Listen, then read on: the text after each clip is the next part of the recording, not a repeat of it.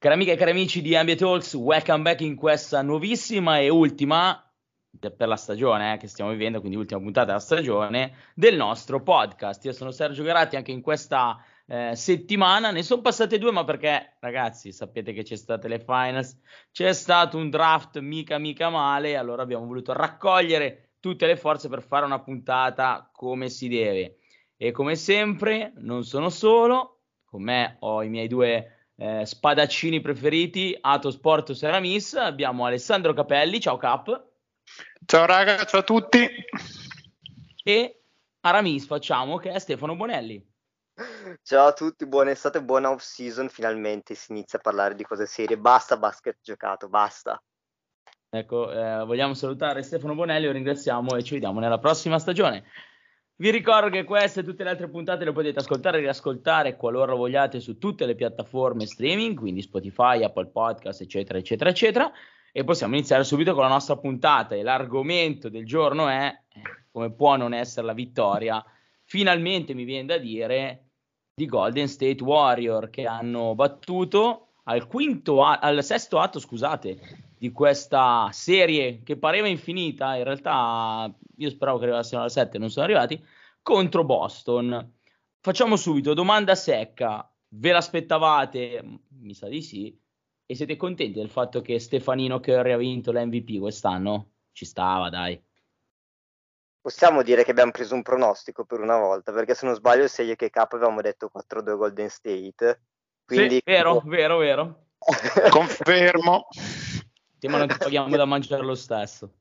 E poi arriverà anche secondo, un secondo um, pronostico indovinato, ma ne parliamo dopo, perché è incredibile, due pronostici indovinati in questa puntata finirà malissimo.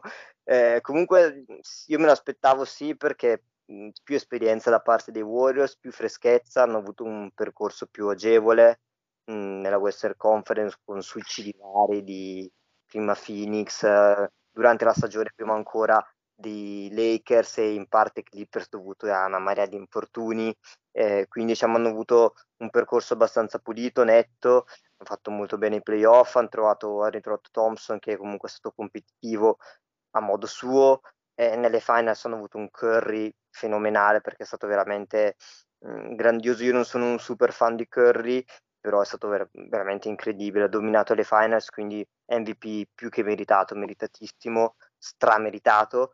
Eh, un Green che si è risvegliato nelle ultime due partite dopo una serie abbastanza brutta, un pool che si è dimostrato comunque fondamentale, poi sai, con vincere gara 6 al TD Garden con Boston spada al muro non era facile. Boston è arrivata invece stanchissima, ha avuto un percorso più complicato perché è vero che hanno vinto in quattro gare il primo turno contro i Nets, però sono state più o meno tutte partite abbastanza equilibrate.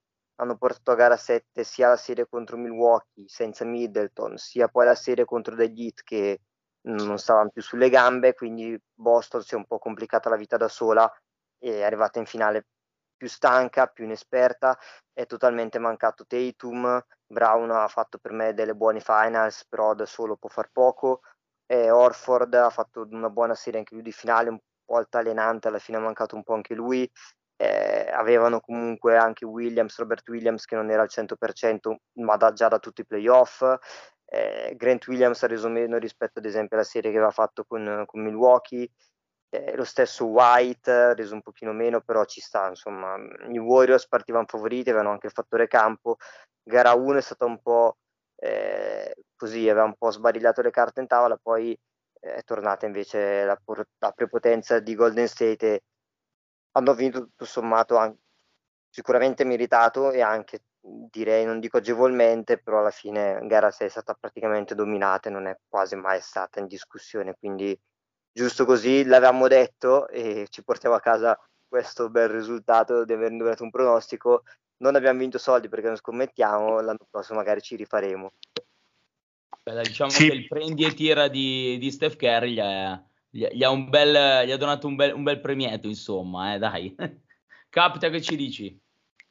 no, diciamo che allora, due argomenti sostanzialmente. Il primo sono state un po' le critiche eccessive che ha ricevuto Boston per questa finale, perché comunque ricordiamoci che Boston aveva fatto un inizio di campionato pessimo, allenatore esordiente, perché comunque un allenatore che non era mai sta- era sempre stato un secondo, secondo di Popovic, secondo a Brooklyn, eh, quindi ha preso in mano una squadra che comunque era una buona squadra e l'ha portata in finale. Eh, critiche eccessive nei confronti di Grant Williams, perché comunque Grant Williams ha fatto una stagione anche lui sopra le righe, ha giocato benissimo, effettivamente in finale c'è stato un calo, come il calo evidente di Pritchard, che probabilmente non è un giocatore pronto per questo tipo di, di, competizioni, però comunque il loro durante l'anno l'hanno fatto. E anche sentire appunto un, durante il draft continui rumors nei confronti di Boston che stavano cercando in tutti i modi di cedere sia Grant Williams che Pritchard in un pacchetto per la, il pick 17 ehm, di Houston. Mi è sembrato un pochino così, un po' veramente eccessivo, perché comunque hanno fatto una stagione grandissima sotto ogni punto di vista, dove c'è stata anche una crescita di giocatori come Robert Williams e Tatum, perché ricordiamoci che Tatum, ok, nella finale non ha giocato bene, però ha avuto una crescita spettacolare per un giocatore comunque di 23-24 anni, così come Robert Williams che ha giocato su una gamba sola e in certi momenti è sembrato dominare. D'altro canto erano di fronte a una vera e propria dinastia, come dicevo nella puntata scorsa, una Golden State eh, che è molto simile, anzi sotto tanti aspetti è paragonabile ai Chicago Bulls del trio Jordan, Rodman e Pippen. Perché comunque Green, Thompson e, Curry hanno veramente, stanno scrivendo la storia di questo sport e l'hanno dimostrato per l'ennesima volta con un'altra finale che quando c'era da decidere eh, hanno svoltato e sono saliti ulteriormente di livello. Anche Draymond Green, Draymond Green sono stato il primo a criticarlo per le partite che ha fatto durante la finale, ma ero convinto, andate a riscoltarvi la puntata, che nella partita decisiva per il 4-2 di Golden State avrebbe fatto la partita perfetta e infatti siamo stati vicino alla tripla doppia con 12 punti, 12 rimbalzi, 8 assist e una difesa spettacolare. Quindi una vittoria meritata, una vittoria appunto di tre fenomeni con un altro fenomeno in panchina che ha saputo gestirli ormai otto anni, nove anni che li gestisce in maniera spettacolare. E ricordiamoci che c'è un giocatore che a Bonelli non piace, ma a me piace tantissimo e l'anno prossimo per me in quella squadra lì ci sta da Dio, che è Weisman perché secondo me Weisman è un giocatore che nei prossimi anni potrebbe dominare. No, ma io non ho detto che non mi piace Wiseman, io ho dei dubbi su come possa tornare dopo mm, praticamente quasi due anni che è fuori, perché ha giocato forse pochissime partite del primo anno, un anno e mezzo praticamente che è fuori, quindi ho un po' di dubbi su come potrà tornare, però diciamo che in quel ruolo eh, sono comunque abbastanza coperti, presumibilmente con il rinnovo di Lunei, quindi potrà tornare con calma Weisman e sicuramente lui e Kuminga saranno i due che prenderanno in mano la squadra dopo Curry, Green e Thompson, quindi e probabilmente anche Poole sarà tra questi, perciò il futuro è sicuramente roseo per Golden State grazie a Bobby Marks che è comunque un GM che ha costruito tramite il draft le fortune di questa squadra. Poi c'è, sì, c'è stata la parentesi Durant, eh, sicuramente dove lì la competizione è stata abbastanza uccisa, però questa qua, questa base di Golden State arriva tramite il draft, quindi come gli Spurs hanno vinto per anni e sono stati competitivi per anni tramite ciò che hanno costruito dal draft, stesso discorso vale per, per i Warriors, quindi tanto di cappello per quello che hanno creato nella baia. E ricordiamoci anche Boston, comunque costruita dal draft, perché Brown, Tatum, i due Williams, eh, tutti Pritchard, ehm, tutti i giocatori comunque presi dal draft. Quindi sono squadre che effettivamente, a differenza di New York, hanno un minimo di, di ragionamento. Ecco.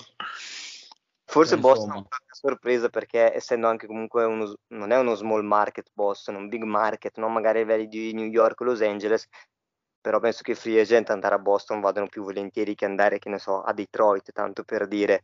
Quindi tanto di cappello anche qui. Tra l'altro Tatum preso grazie alle macerie dei Nets che fallirono completamente il primo tentativo di, eh, caccia al titolo, però questo è un altro discorso ancora. Abbiamo parlato, voi mi servite degli assist incredibili come tutte le volte. O lo sapete che devo, voglio parlare di quello, oppure non, non, capisco se siamo telepatici, non so. Abbiamo parlato di draft e come possiamo non parlare del draft appena passato, che è stato probabilmente, anzi sicuramente un draft storico per, per l'Italia, visto e considerato che ben tre giocatori italiani sono stati scelti da tre franchigie NBA. Ora, eh, se per il discorso di Paolo Banchero non, non, sussiste, nel senso che sapevamo già che sarebbe stato scelto, sapevamo già che molto probabilmente sarebbe stato nelle prime tre posizioni e sappiamo sicuramente che è un giocatore comunque, speriamo, pronto, fatto e finito per l'NBA. La grande sorpresa è arrivata per Gabriele Procida, il comasco che è riuscito a farsi scegliere alla 32 se non ricordo male, mentre invece il buon spagnolo eh, la, so, dopo la 50, giusto? 52, 53, correggetemi se sbaglio. 50 in pacca spagnolo e 36 invece Procida. 36, vabbè, comunque sia. Eh, quindi noi tecnicamente ad ora, io uso il condizionale, però abbiamo quattro italiani in NBA. Non so da quanto tempo non succedeva una cosa di questo tipo. Eh. Poi chiaro, c'è la Summer League, poi chiaro, sceglieremo cosa fare. Eh. Però ad ora possiamo dire che abbiamo quattro italiani in NBA eh, e non è male come cosa. Ora, eh, mio, la mia domanda in realtà è una considerazione che voglio chiedere, un po' come vedete eh, Paolino Banchero a Orlando. Magari, anche, magari commentatemi anche le altre due, le altre due prime, scel- prime scelte, che in realtà sono secondo e terzo, perché sappiamo che comunque c'è un giocatore che toccherà da vicino il buon Bonelli. E poi un po' come vedete il proseguire insomma di, di Spagnolo e Procida, se secondo voi rimarranno oppure no. Io, io mi auguro di sì, eh, però eh, l'NBA sa essere, come si dice, meschina e crudele a volte. Allora, per quanto riguarda gli italiani, sicuramente è un draft eh, straordinario e storico per, per, i colori italiani, perché appunto tre giocatori della nostra nazione che giocheranno in NBA almeno sono stati scelti, poi bisogna vedere in quanti giocheranno, perché tu dici giustamente Sergio, ora ce ne sono quattro, tra 20 giorni potremmo averne solo uno magari, perché bisognerà vedere anche Gallo cosa succederà con, il suo contratto ad Atlanta, si vocifera addirittura che potrebbe finire a San Antonio in una trade per uh, Dijonte esatto. Mare. Esatto, stavo, guarda, stavo leggendola adesso questa cosa qua, volevo, volevo aggiungerla, però me, me, me, l'hai fregata bellamente. Palla rubata, palla rubata qua, però sì, eh, se, se, decide di tagliarsi lo stipendio, che comunque è be- bello faraonico, perché sono 21 milioni, e visto considerato comunque le, che la sua condizione fisica non è delle più ottimali, potrebbe far gol a qualche contender. Eh. Leggevo in questo momento su Sky Sport. Esatto, quindi bisogna un attimo vedere anche la, la situazione Gallo. Per quanto riguarda gli italiani, allora parto dai due selezionati al secondo giro perché Procida probabilmente eh, potrebbe finire a Berlino all'alba, potrebbe giocare una barra due stagioni lì e poi andare a Detroit, che è una squadra che ha fatto un draft pazzesco sulla carta, vedremo poi quando si, scenderà in campo, eh, però da un futuro molto roseo.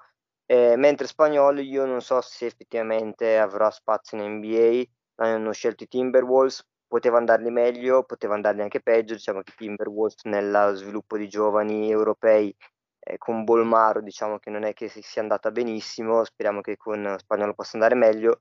Anche qua io mi aspetto che Spagnolo faccia almeno un paio d'anni ancora in Europa e poi vediamo, non vorrei magari facesse la fine di Alessandro Gentile quando fu scelto dagli, dai Rockets al secondo giro e poi non andò mai a giocare in NBA.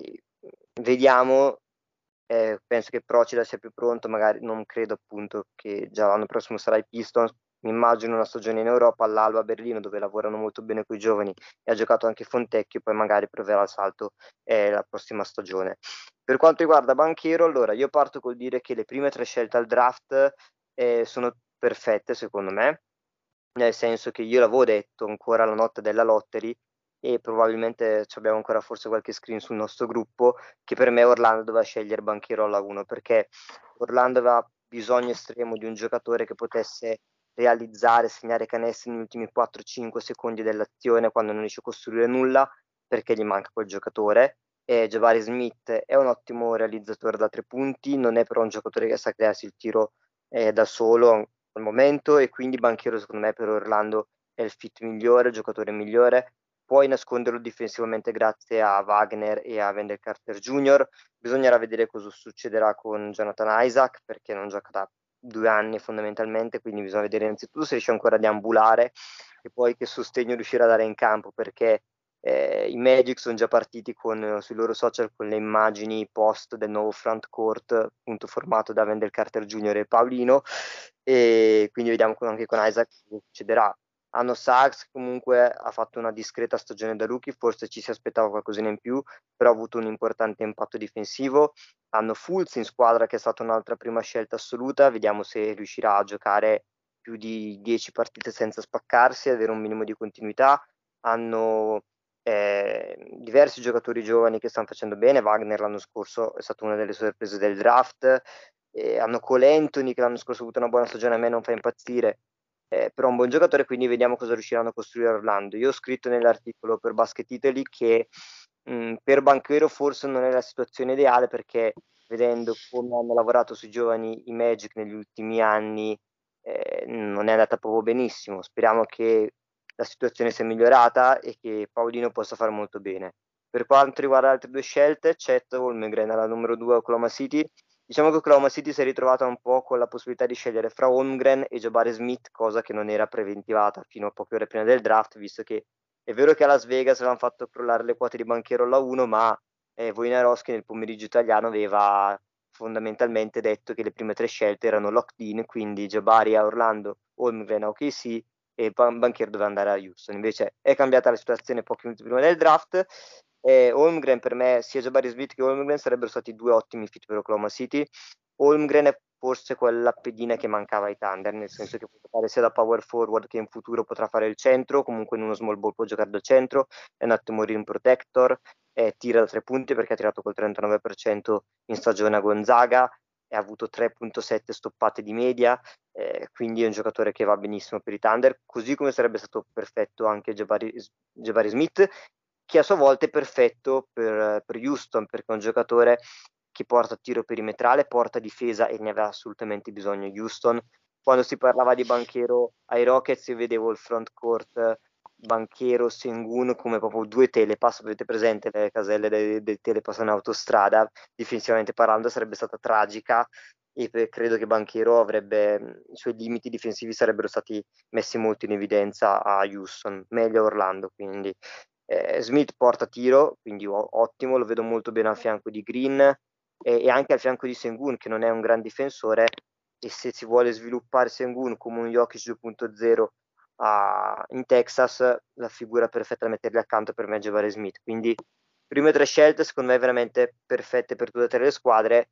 Non so se vogliamo parlare anche dei Kings, che anche quest'anno Kings sono B dei Kings, eh, che hanno saltato il prediletto, il pupillo di Cap che però è finito bene a Detroit con Cunningham e anche qua io l'avevo detto qualche settimana fa, ma non è che va a finire a Detroit Ivy insieme a Cunningham?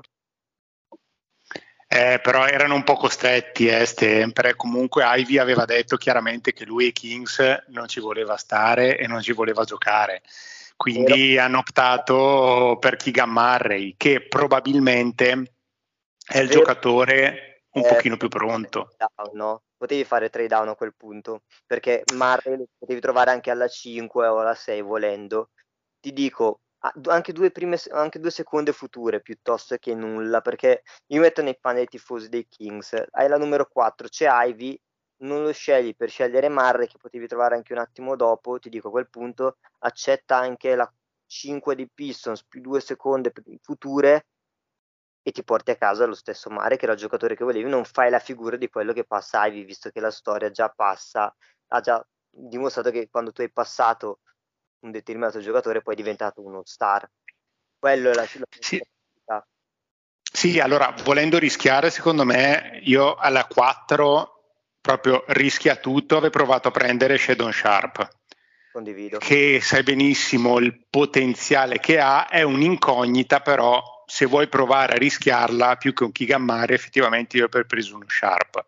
Poi ovvio il problema dei Kings è, è stato ancora quello l'anno scorso di dar via Ali Barton, che probabilmente era il giocatore che aveva il maggiore potenziale della squadra e su quale potevano creare una franchigia, per tenere Daron Fox, che sì è un buon giocatore, ma ormai l'hanno capito tutti che non diventerà mai una stella.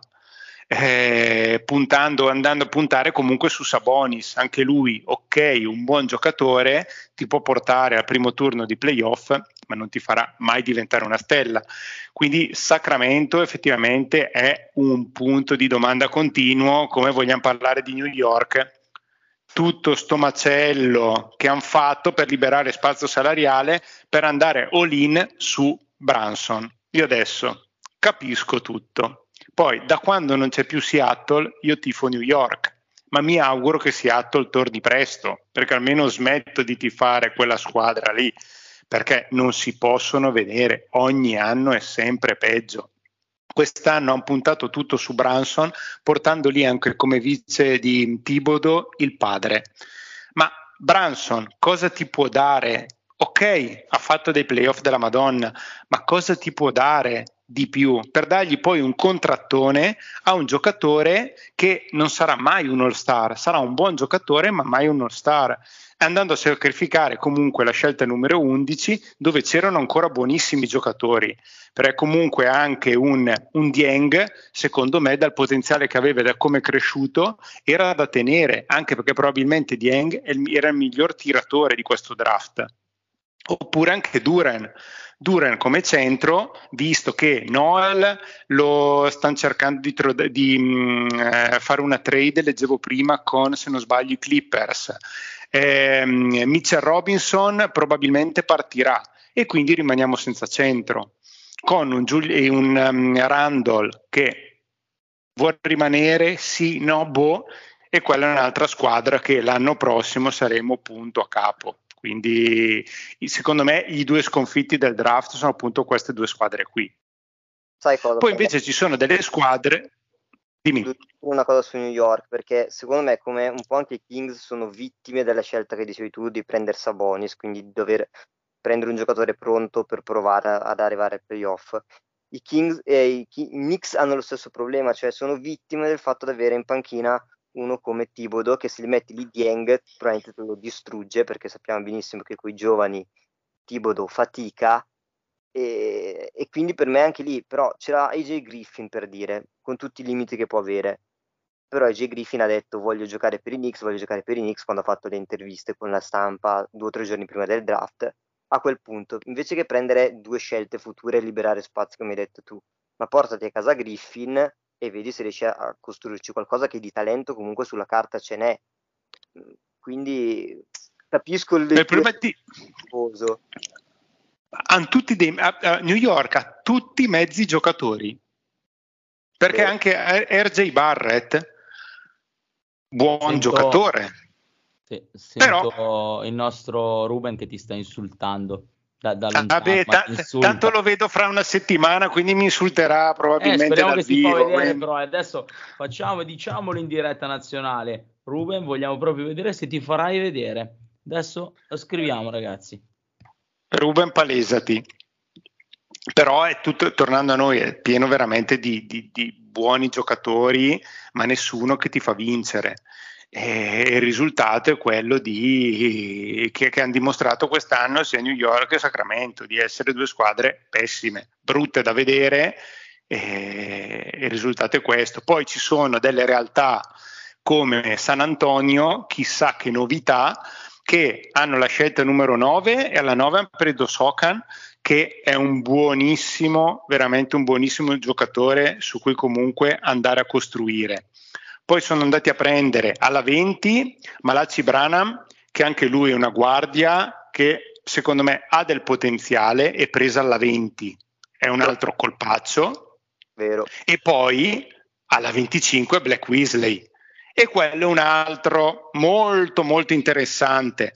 E comunque non avendo scelte alte sono riusciti comunque a prendere tre giocatori con un potenziale secondo me molto buono. Poi San Antonio c'è da capire adesso in che direzione sta andando, perché comunque hanno preso giocatori molto simili.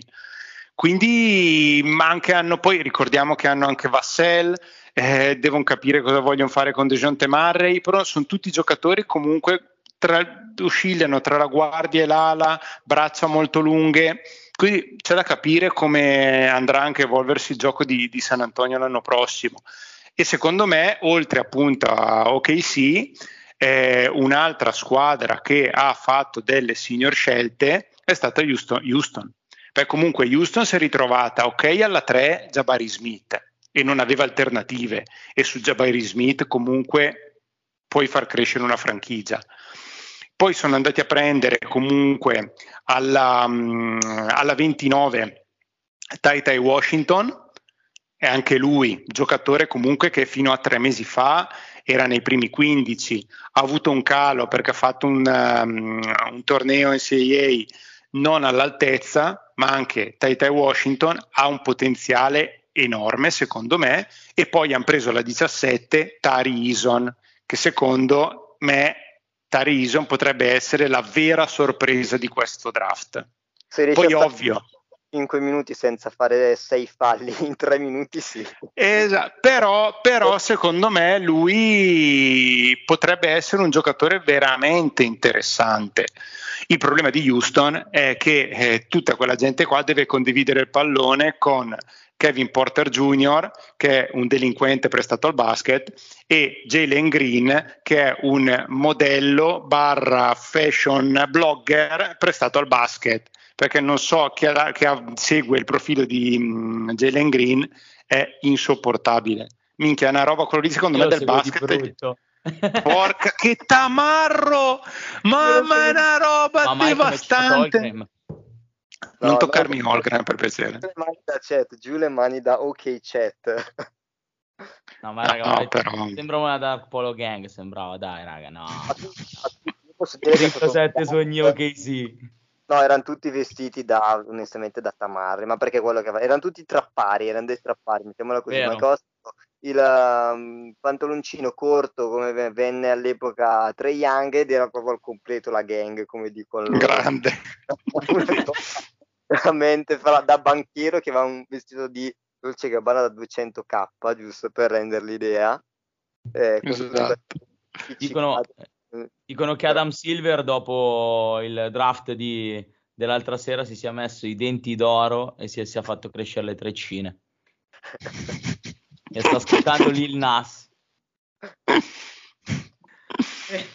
Ragazzi, comunque eh, vedremo, vedremo. Allora, noi puntiamo i quattro italiani in NBA. Poi saranno tre, saranno due sarà, sarà zero, e magari fa schifo la Summer League? Eh, potrebbe essere. No, beh, penso sia impossibile. Non, a memoria non credo sia mai successa una cosa di questo tipo, che una scelta numero uno non venga fatta giocare, però...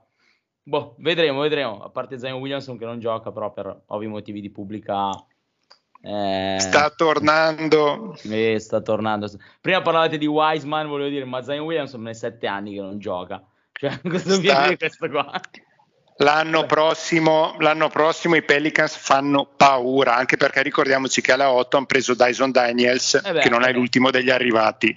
Vabbè, e la squadra comunque, inizia a diventare interessante. Comunque sia Zion Williamson l'anno prossimo, ricordiamo, visto che ha giocato talmente tante poche partite, tante poche partite non si può dire, però fa niente, potrebbe partecipare al Rookie of the Year, vi dico solo questo. Comunque sia, io vi ringrazio, Uh, ringrazio Cap e ringrazio il buon Stefano Bonelli per questa ultima ma non ultima puntata del nostro podcast. Grazie ragazzi. Grazie, grazie a te, grazie a tutti quelli che ci ascoltano e occhio perché magari se succede qualcosa nella free agency o magari io e Cap che siamo, come avete capito, partiti di draft, rookie, esatto. c'è la. Summer League, succede qualcosa di interessante siamo Beh, pronti. poi tecnicamente fa parte della nuova stagione quello, quindi potrebbe essere l'inizio della nuova stagione, eh? non, eh, non, precludiamo nulla, sorprese, sì. Sto aspettando la Summer League come la Madonna, quindi sono, sono curioso. Quest'anno ce ne sono due addirittura, perché c'è quella di Las Vegas e poi quella di, di Utah pure, di solito. Eh sì. Las Vegas perché devono provare a vedere se c'è qualche bel palazzetto per una nuova franchigia, secondo me. Ma può essere, chi lo sa. Io vi abbraccio tutti quanti, è stata una stagione veramente, veramente meravigliosa. Un saluto a Sergio Garatti, ci sentiamo alla prossima stagione. Ciao!